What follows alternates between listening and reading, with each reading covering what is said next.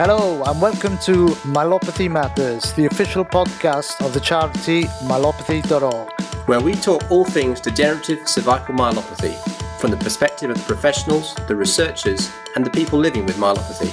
I'm Ewan Sadler, a person with DCM and a founder of myelopathy.org. And I'm Ben Davies, neurosurgeon scientist and also a founder of myelopathy.org. This is Myelopathy Matters by myelopathy.org.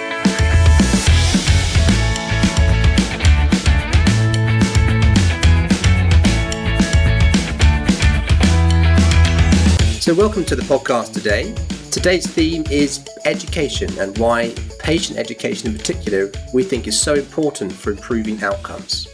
We'll be joined by spine surgeon Dr. Rory Murphy, also an ambassador for myelopathy.org, who's been working with famed medical illustrator Peter Lawrence to really try and produce some material that can help his patients understand the condition.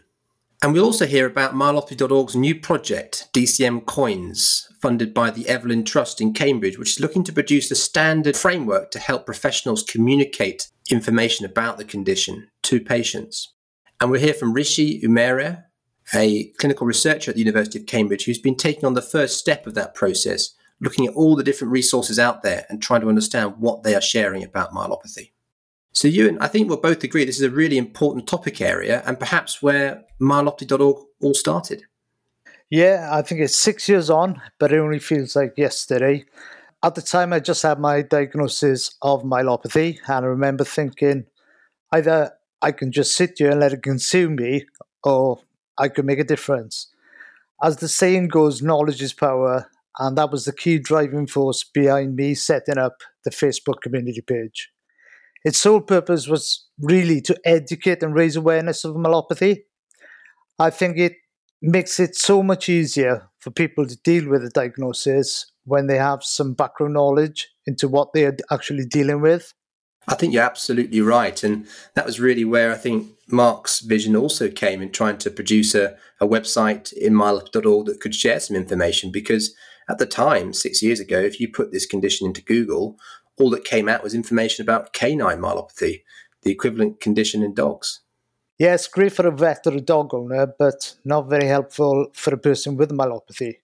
And these are the same challenges that were faced by our first guest today, Dr. Rory Murphy. Originally from Ireland, now a spine surgeon at the Barrow Neurological Institute, the largest dedicated hospital for neurological disease in the world. And he's been working alongside illustrator Peter Lawrence to produce some material that can really help his patients get to grips with the condition. And I started by asking him his perspectives on why education in DCM care is so important.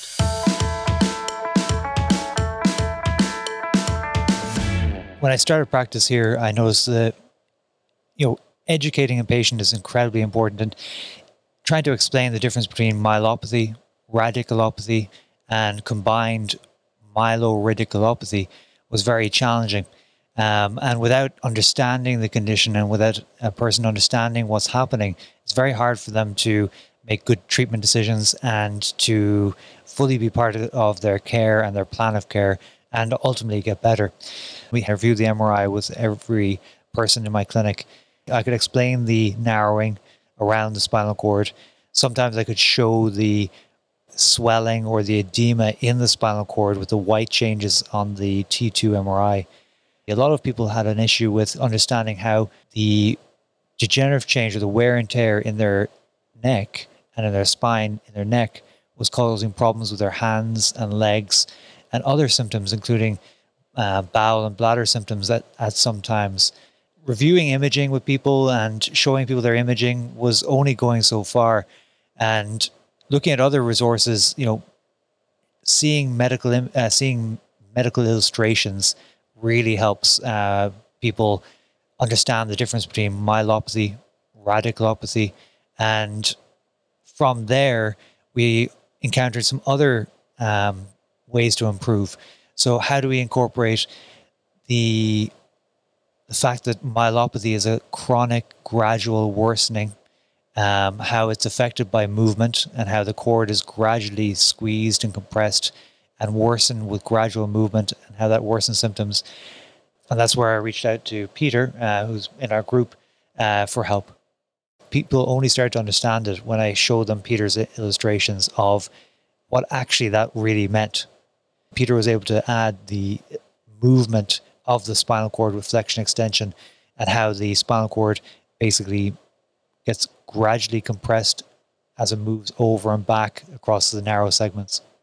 So perhaps that's a good point to bring in, Peter. If, I don't know if you can trace your thoughts back, Peter, to when Rory came to you with this problem. I mean, how do you approach trying to provide an illustration to sort of cover this knowledge gap? So that's a problem um, we actually get pretty regularly. It's um, when patients are looking at uh, you know a diagnostic image, they can't make heads or tails of what they're looking at. But um, you know that's the power of a 2D illustration can really clarify what you're actually looking at. But just being able to do something simple like didactically color certain structures so they're able to distinguish uh, the spinal cord from the CSF and, and other surrounding areas um, can really just lay out a map and bring a lot of clarity to what they're looking at. And so, what were the sort of pieces of the puzzle that you needed to understand from Rory when you were starting to produce that illustration? After Rory started talking about how uh, movement was such an important um, aspect of the concept he was trying to portray, we we decided that a 2D animation would actually lend itself uh, quite well. And as uh, Rory was explaining, you know, for example, in the animation, we have a, a patient with cervical myelopathy that's seen um, uh, extending and flexing the neck, and just having a image that corresponds with those movements and showing what's actually happening or potentially could happen to the spinal cord. Seeing those visuals uh, move, um, as simple as that is, I think immediately makes a connection for the patient. The one thing I will say is the one challenge we have is there's so many different ways that myelopathy can be caused. So um, whether it's uh, OPLL or standard uh, degenerative change or large disc herniation, it's very hard to show all the different scenarios that can cause uh, cervical myelopathy. So that is one challenge we have. Um, trying to make a illustration or a model that gives a general appreciation for what's happening. I think that's a really interesting point because, as you say, it's not just the different pathologies, but the fact that it can affect different levels of the spine. And one of the things I was struck by the animations is a, is the way Peter's really tried to craft all of those different things into one one viewpoint of the um, of the spine, which I think is quite elegant, but must have been quite difficult to try and bring that all together, Peter. Yeah, it is. But just repeating that motif throughout the illustration, we're hoping the, the patient is able to conceptualize the spinal cord where, where the issues are actually occurring. And have you had a chance to use this now in practice, Rory? Has this changed how you how you approach sort of breaking a diagnosis or explaining the condition? Yes, um, I've from the very first uh, iteration. So what I generally do is after seeing and talking with a person and getting their symptoms, we then do the physical exam, and then after I've reviewed the MRIs with everyone, I will then switch to the video and show how their the video illustrates the spinal cord compression. And usually there's a back and forth there because um, people ask me, well, what's this? What's this? Is that that? You know, and then I show the video. It'll reinforce what we discussed on the MRI, and then we'll go back to the MRI. I was um, on a symposium with one in the, one of the NASS conferences, and one of the uh, other speakers talked about this challenge he faced, this huge gap that one has to, to bridge with somebody facing a diagnosis of myelopathy and the time that can take. And he talked about this phenomenon of clinic crashing, this idea that suddenly you're you're absorbed in this process of trying to bridge what is often a very large gap. And I can imagine that illustration can really cut through that idea that, you know, a picture can tell a thousand words. Is that the kind of feedback that you're getting? I believe our patients so far have said that it makes it far clearer and easier to understand. And the fact that we can then send the video with the family uh, so they can look at it at home. And also, we give them printouts so they can discuss it when they're going home and just reinforce it further. One thing we need to do is generally uh, incorporate the AO spine guidelines. Um, so we discuss the person's symptoms, their goals, their objectives, their imaging, and then I would go through the modified uh, Japanese Orthopedic Association scale. We go through that together after we finish the imaging, get their score, and then we say whether we think that we have a situation where we're working with mild, moderate, or severe myelopathy. And then we try and figure out our goals for what we want to do next. So, what I like to do is, as we develop our illustrations further, incorporate the AO uh, consensus guidelines on treatment so that that could be part of the video too. So we can have what the AO recommends for mild symptoms, maybe potential observation uh, with close follow up versus moderate and severe symptoms.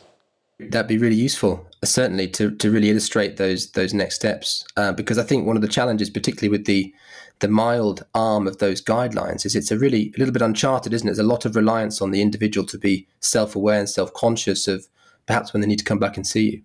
Which is very true. For a patient with mild myelopathy who understands their disease and lives close by, I think it's observations uh, is is is perfect. So I had an engineer in my clinic yesterday who's quite active and plays a lot of sports, and he understood everything. We went through the video. He went through. We went through the guidelines. He's used to technical writing, so the AO spine guidelines they are reasonably technical. They're not the easiest thing to read, um, but he understood them, and we're going to watch him with a follow up in six months.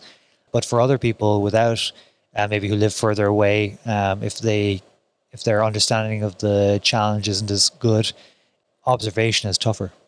I wanted to come back to one of the things that you touched on at the beginning, Rory, which is not that just the the education gap exists with the perhaps the patients and, and, and their their close family, but also with non-specialist professionals. Is this something that you've been able to use, perhaps increasing the awareness of the condition amongst colleagues as well, or? Yes, um, uh, generally, um, it's it's part of the continuous process. Most people know there's something wrong they have numbness and tingling in their hands, maybe neck pain, they will be able to put into words one or two of the symptoms and then go to their primary care physician or their GP, hopefully get an MRI of their neck at that stage, and generally get referred to me. What I've noticed a lot now is with the way technology is changing, most people have access to their radiology reports. So they're able to read the radiology reports. And unfortunately, the way the radiology reports are written, um, they are not accessible to anyone, um, whether it's a uh, someone who works in medicine or a person who has the, the disease. So people read these terms like uh, spondylosis, um, stenosis, neuroforaminal stenosis, and actually it confuses the picture. So people say, "Look, I've got neuroforaminal stenosis between C4 and C5. Is that the main issue? No, no, the main issue is the narrowing around your spinal cord and the spinal cord being pinched. So, taking a step back from the radiology reports, which people have access to online, I think is very important. And uh, uh, putting it back into uh, plain language uh, that everyone can understand, whether it's a medical uh, practitioner or someone uh, who has the, the disease. I just wonder, coming back to, to Peter, because I'm aware more broadly you've done a lot of illustrating for a professional audience, whether your approach to illustrations differs depending on, you know, whether you are going after that professional audience as opposed to the patient groups. Yeah, yeah, it, it does quite a bit. Um, I mean, that's actually more the uh, usual project for me. I mean, you do have to simplify the, the illustration uh, quite a bit when it's for a lay audience. My background was in fine art, and I, I always had a penchant for making things as detailed as possible. So um, trying to, to cut back and uh, cut out the, the, the non-essential and really focus the story to make it as uh, clear as possible was a bit of a challenge initially, but uh, uh, one that through working with Dr. Murphy, I think we were able to come up with a style that was that was very simple and effective. But not oversimplified. The one thing I really appreciate about uh, the uh, illustrations are that they are anatomically correct and uh, accurate, uh, but without adding detail that's not required. Yeah, I think that's my experience as well. I think to oversimplify too far can often just create confusion. I find it very helpful because I want to be able to show uh, Peter's illustrations next to the MRI, uh, the patient's MRI. And because they are both anatomically correct, it's easier for the patient to visualize what's happening.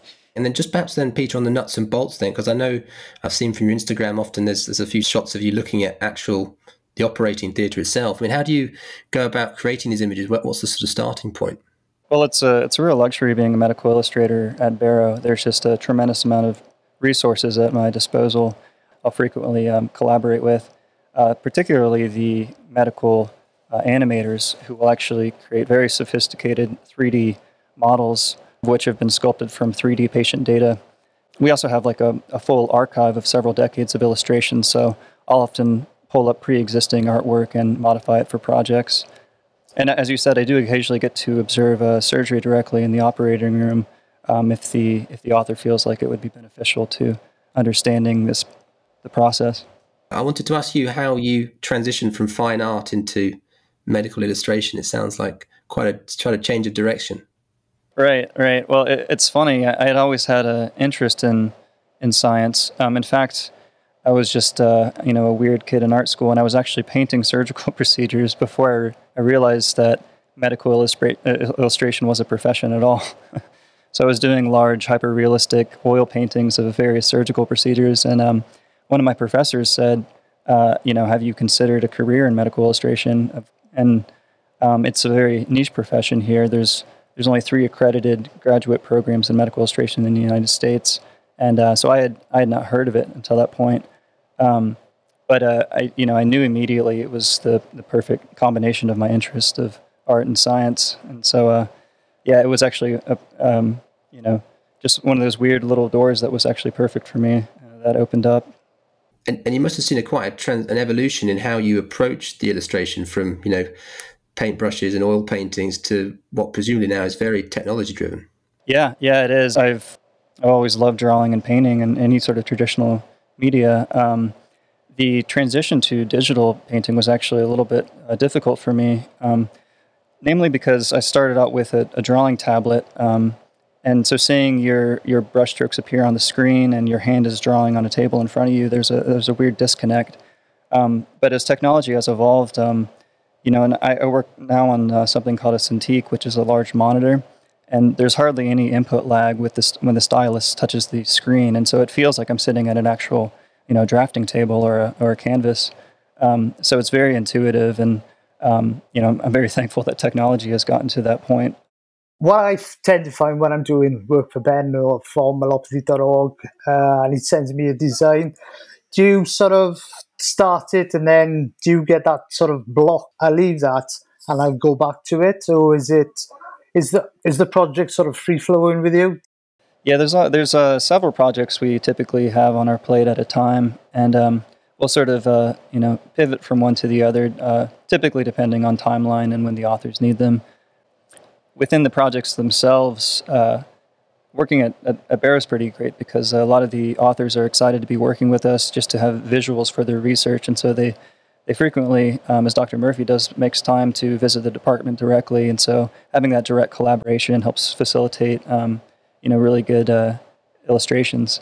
So um, there's always a back and forth throughout that process. So we have our initial meeting. Uh, often I'll, I'll kind of on the fly create sort of concept sketches uh, just to let them know how, how visually um, thinking about this project. Uh, after the meeting, I'll draft up concept sketches, or um, sorry, I'll draft up preliminary sketches, which I'll send to the authors for their approval. And then once those are approved, uh, that's when I start rendering the images. It does seem that as the medical illustration has evolved with technology over the years, I've I have a lot of colleagues that have specialized in uh, you know 3D animation or, or even virtual reality or augmented reality, but people do seem to respond to more traditional 2D illustrations, a lot of times there's something about the, the hand drawn component that I think that makes it more aesthetically compelling, uh, which is important when you're trying to disseminate information about a particular topic and people are responding and engaging with it online. So, Rory, you mentioned a little bit about this, but where do you think the the next gaps are in terms of educating patients? Where do you want wants Peter's illustrations and your resource to go next? Uh, the next steps will be adding inserts into the video showing people with physical findings of myelopathy um, and then adding in the uh, in a simplified manner the the recommendations of our um, surgical societies and how to treat um, different levels of cervical myelopathy, whether it's mild, moderate, or severe, because that's another very difficult um, thing to explain to people. Um, so when someone comes into the, through through the uh, emergency department in the hospital because they've had a severe fall um, from their myelopathy, um, to the person who comes into your clinic with early symptoms with numbness and tingling in the hands and maybe some difficulty with fine motor t- tasks in the hands, it's very hard to join the start of the patient journey or the start of the disease journey with how uh, severe myelopathy can get in the future. So how how can we show that to people? So we can say, look, right now you have early symptoms. uh, here's a video representation, and here's some diagrams showing early symptoms. And then s- sometimes the disease will progress to severe myelopathy. This is what severe myelopathy looks like. If you start getting any of these symptoms, you know, we need to basically operate straight away. Um, it's very hard to explain to someone at one part of their um, disease journey what it could get to be in the future with or without surgery.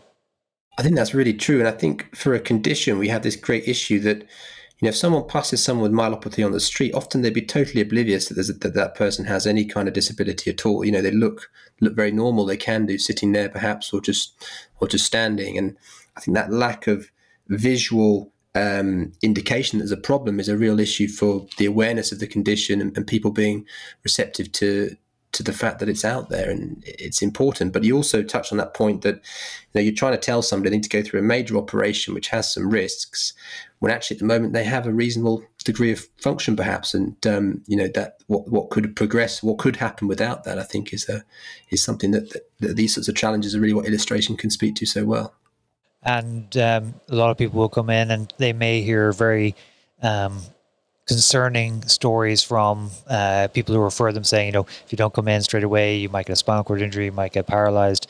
You know, trying to explain that that risk is quite low.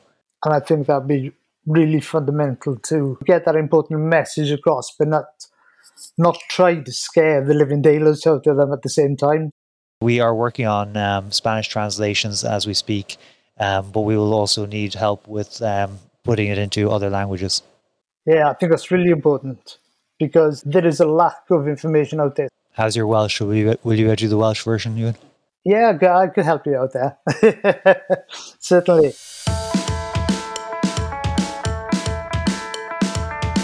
So, what were your perspectives on listening to Rory and Peter's interview, Ewan?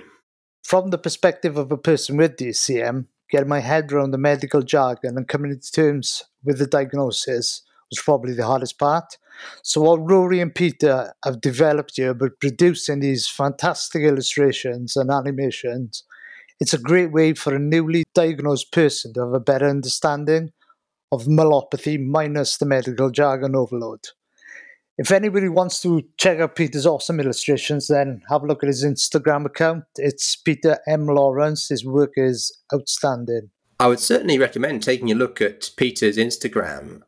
I mean, after all, they do say pictures tell a thousand words. And I think you know, when you're facing a diagnosis and all of those potential implications, you go quite numb and you, you really want the absolute minimum amount of information just to cut through, don't you? So anything that can reduce that information overload, a simple illustration, I think can clearly be so effective. Yes, definitely.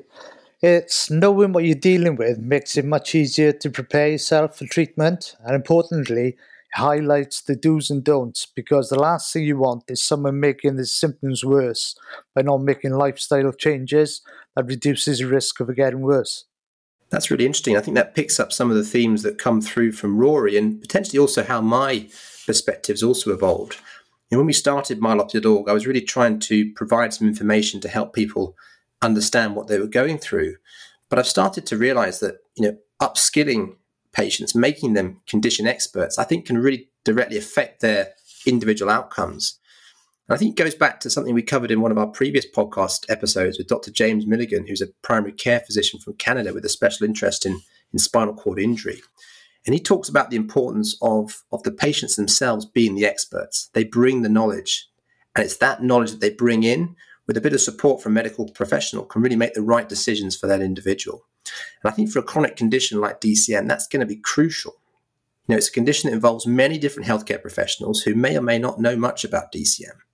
And secondly, it's a condition where decisions aren't so black and white. You know, they need to be individualized to that individual circumstances. I can remember my first neurosurgeon appointment, trying my hardest to make heads or tails of the MRI imaging and the medical jargon. I think I walked out of my first appointment with, with nothing. The information I'd gathered was by Googling my MRI report. And that is no good in some ways because the decision has already been made. So, yes, I really think patient education is definitely key. And this is something myelopathy.org is now trying to take forward in a much more structured way to see if we can establish when are the key phases in someone's care that information needs to be provided, and what specifically should be the information provided. This is a project we're calling DCM Coins or DCM Core Information Sets, for which we've been awarded some funding by the Evelyn Trust in Cambridge. And our next guest, Rishi Umaria, is a student at the University of Cambridge Medical School who's been undertaking the first step in this process, which is really to consolidate and analyze all of the current resources providing information about DCM to understand what information is being provided and at what time points they are being provided.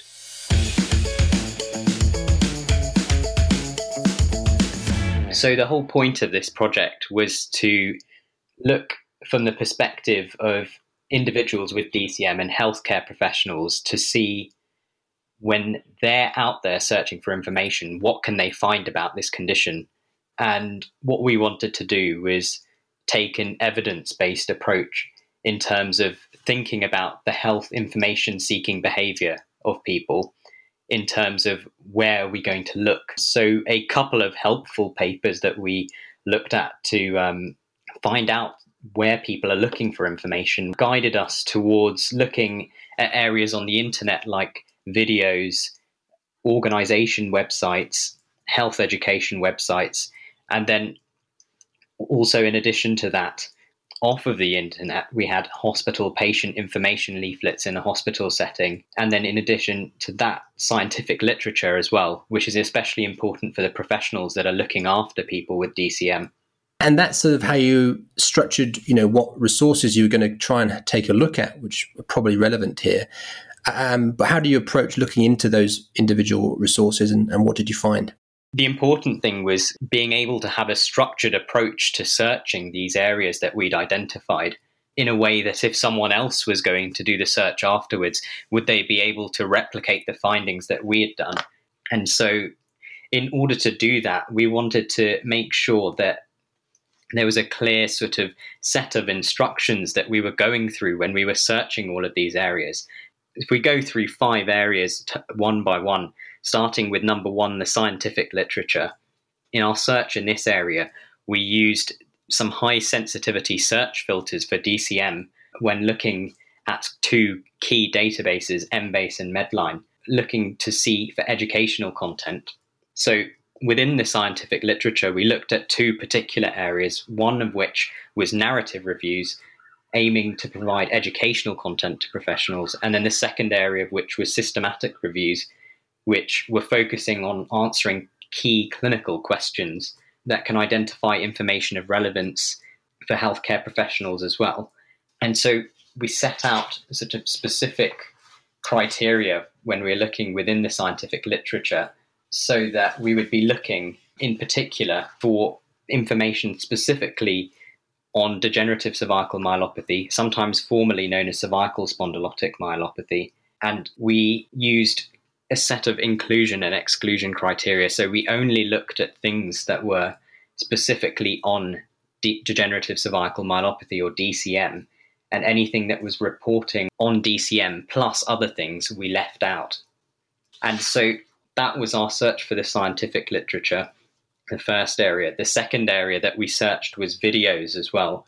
And here we were looking for videos from the search engine Google because we thought that that would provide a good breadth of videos in terms of any potential educational content on DCM. And then the third area that we looked at was health organizations.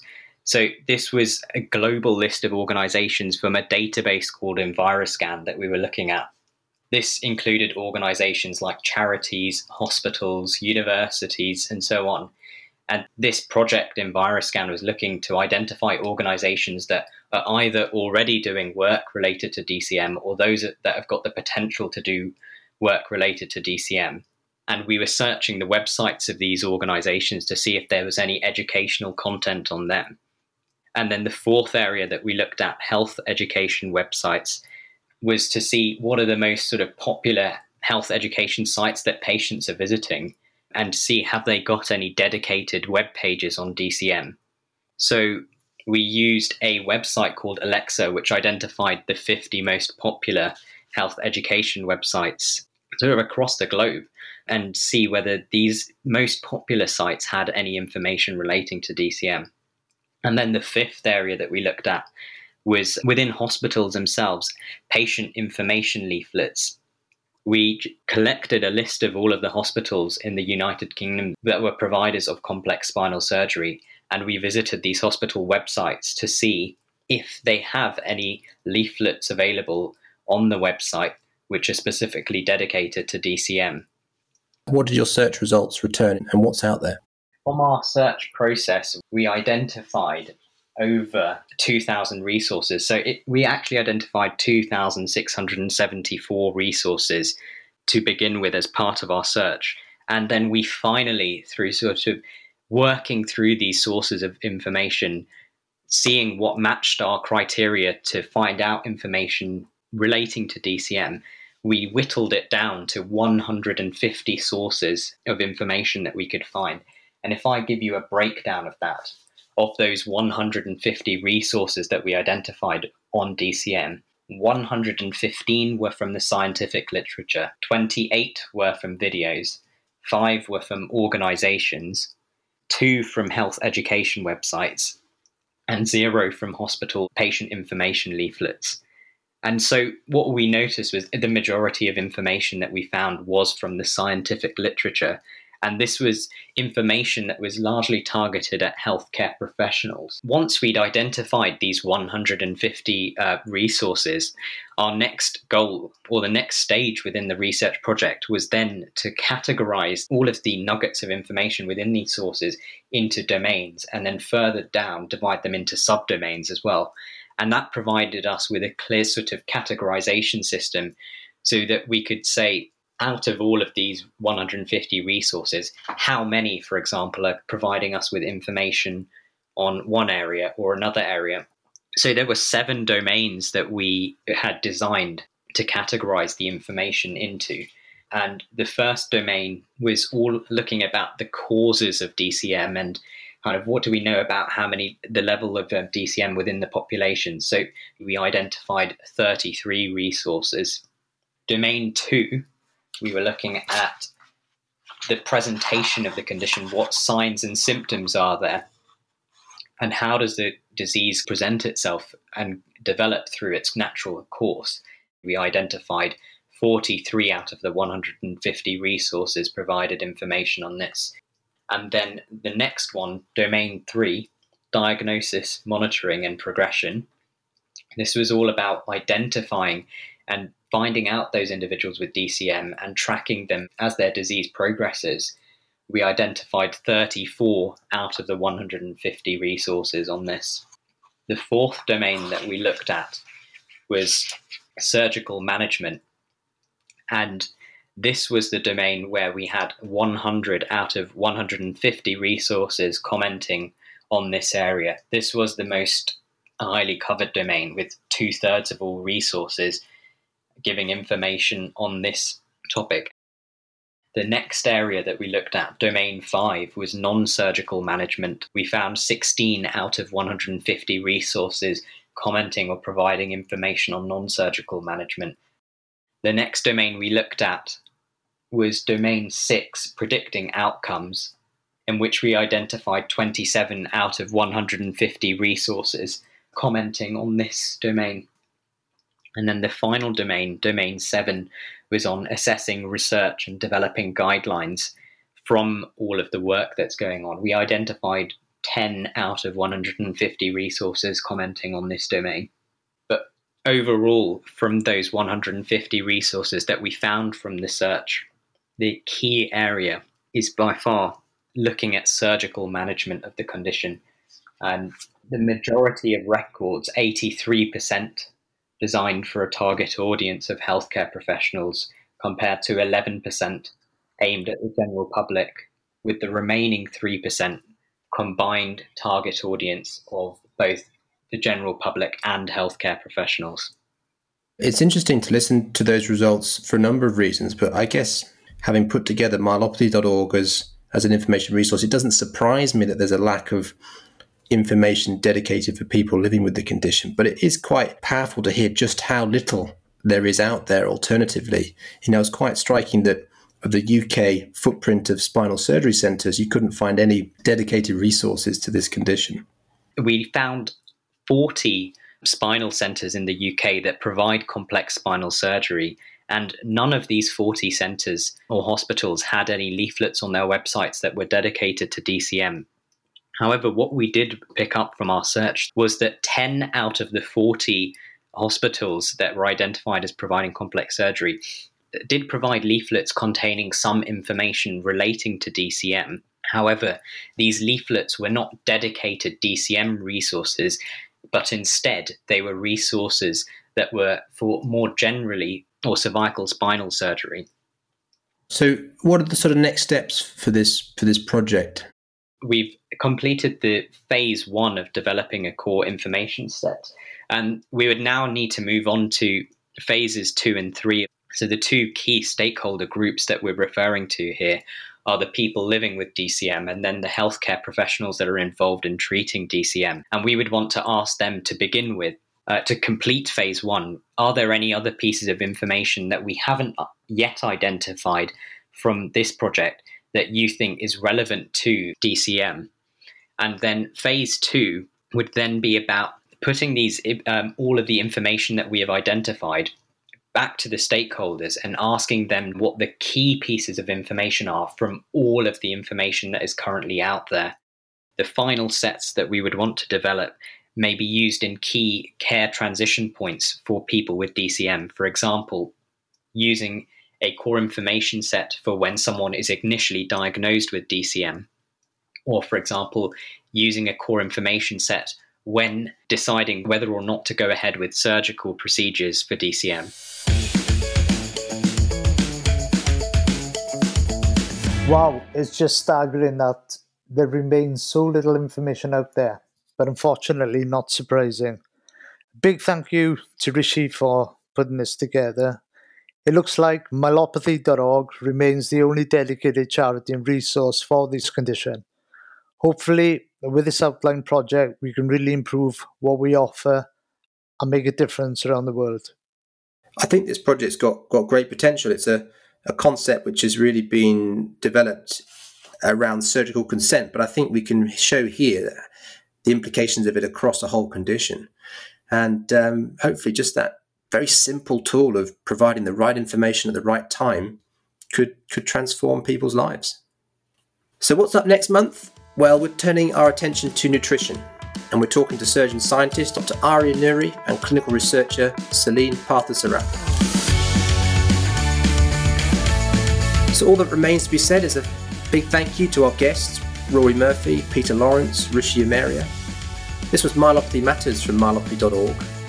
The podcast was produced by Carl Homer from Cambridge TV and supported by a grant from the National Institute of Health Research, United Kingdom, although the views expressed are not necessarily those of the NIHR, the NHS, or the Department of Health. To keep up to date with the latest in the field of degenerative cervical myelopathy, why not subscribe on your favourite podcast app, where you'll also find all of our previous episodes.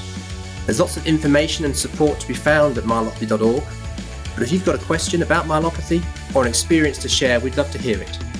Please do get in touch at ben at myelopathy.org. But until next time, goodbye.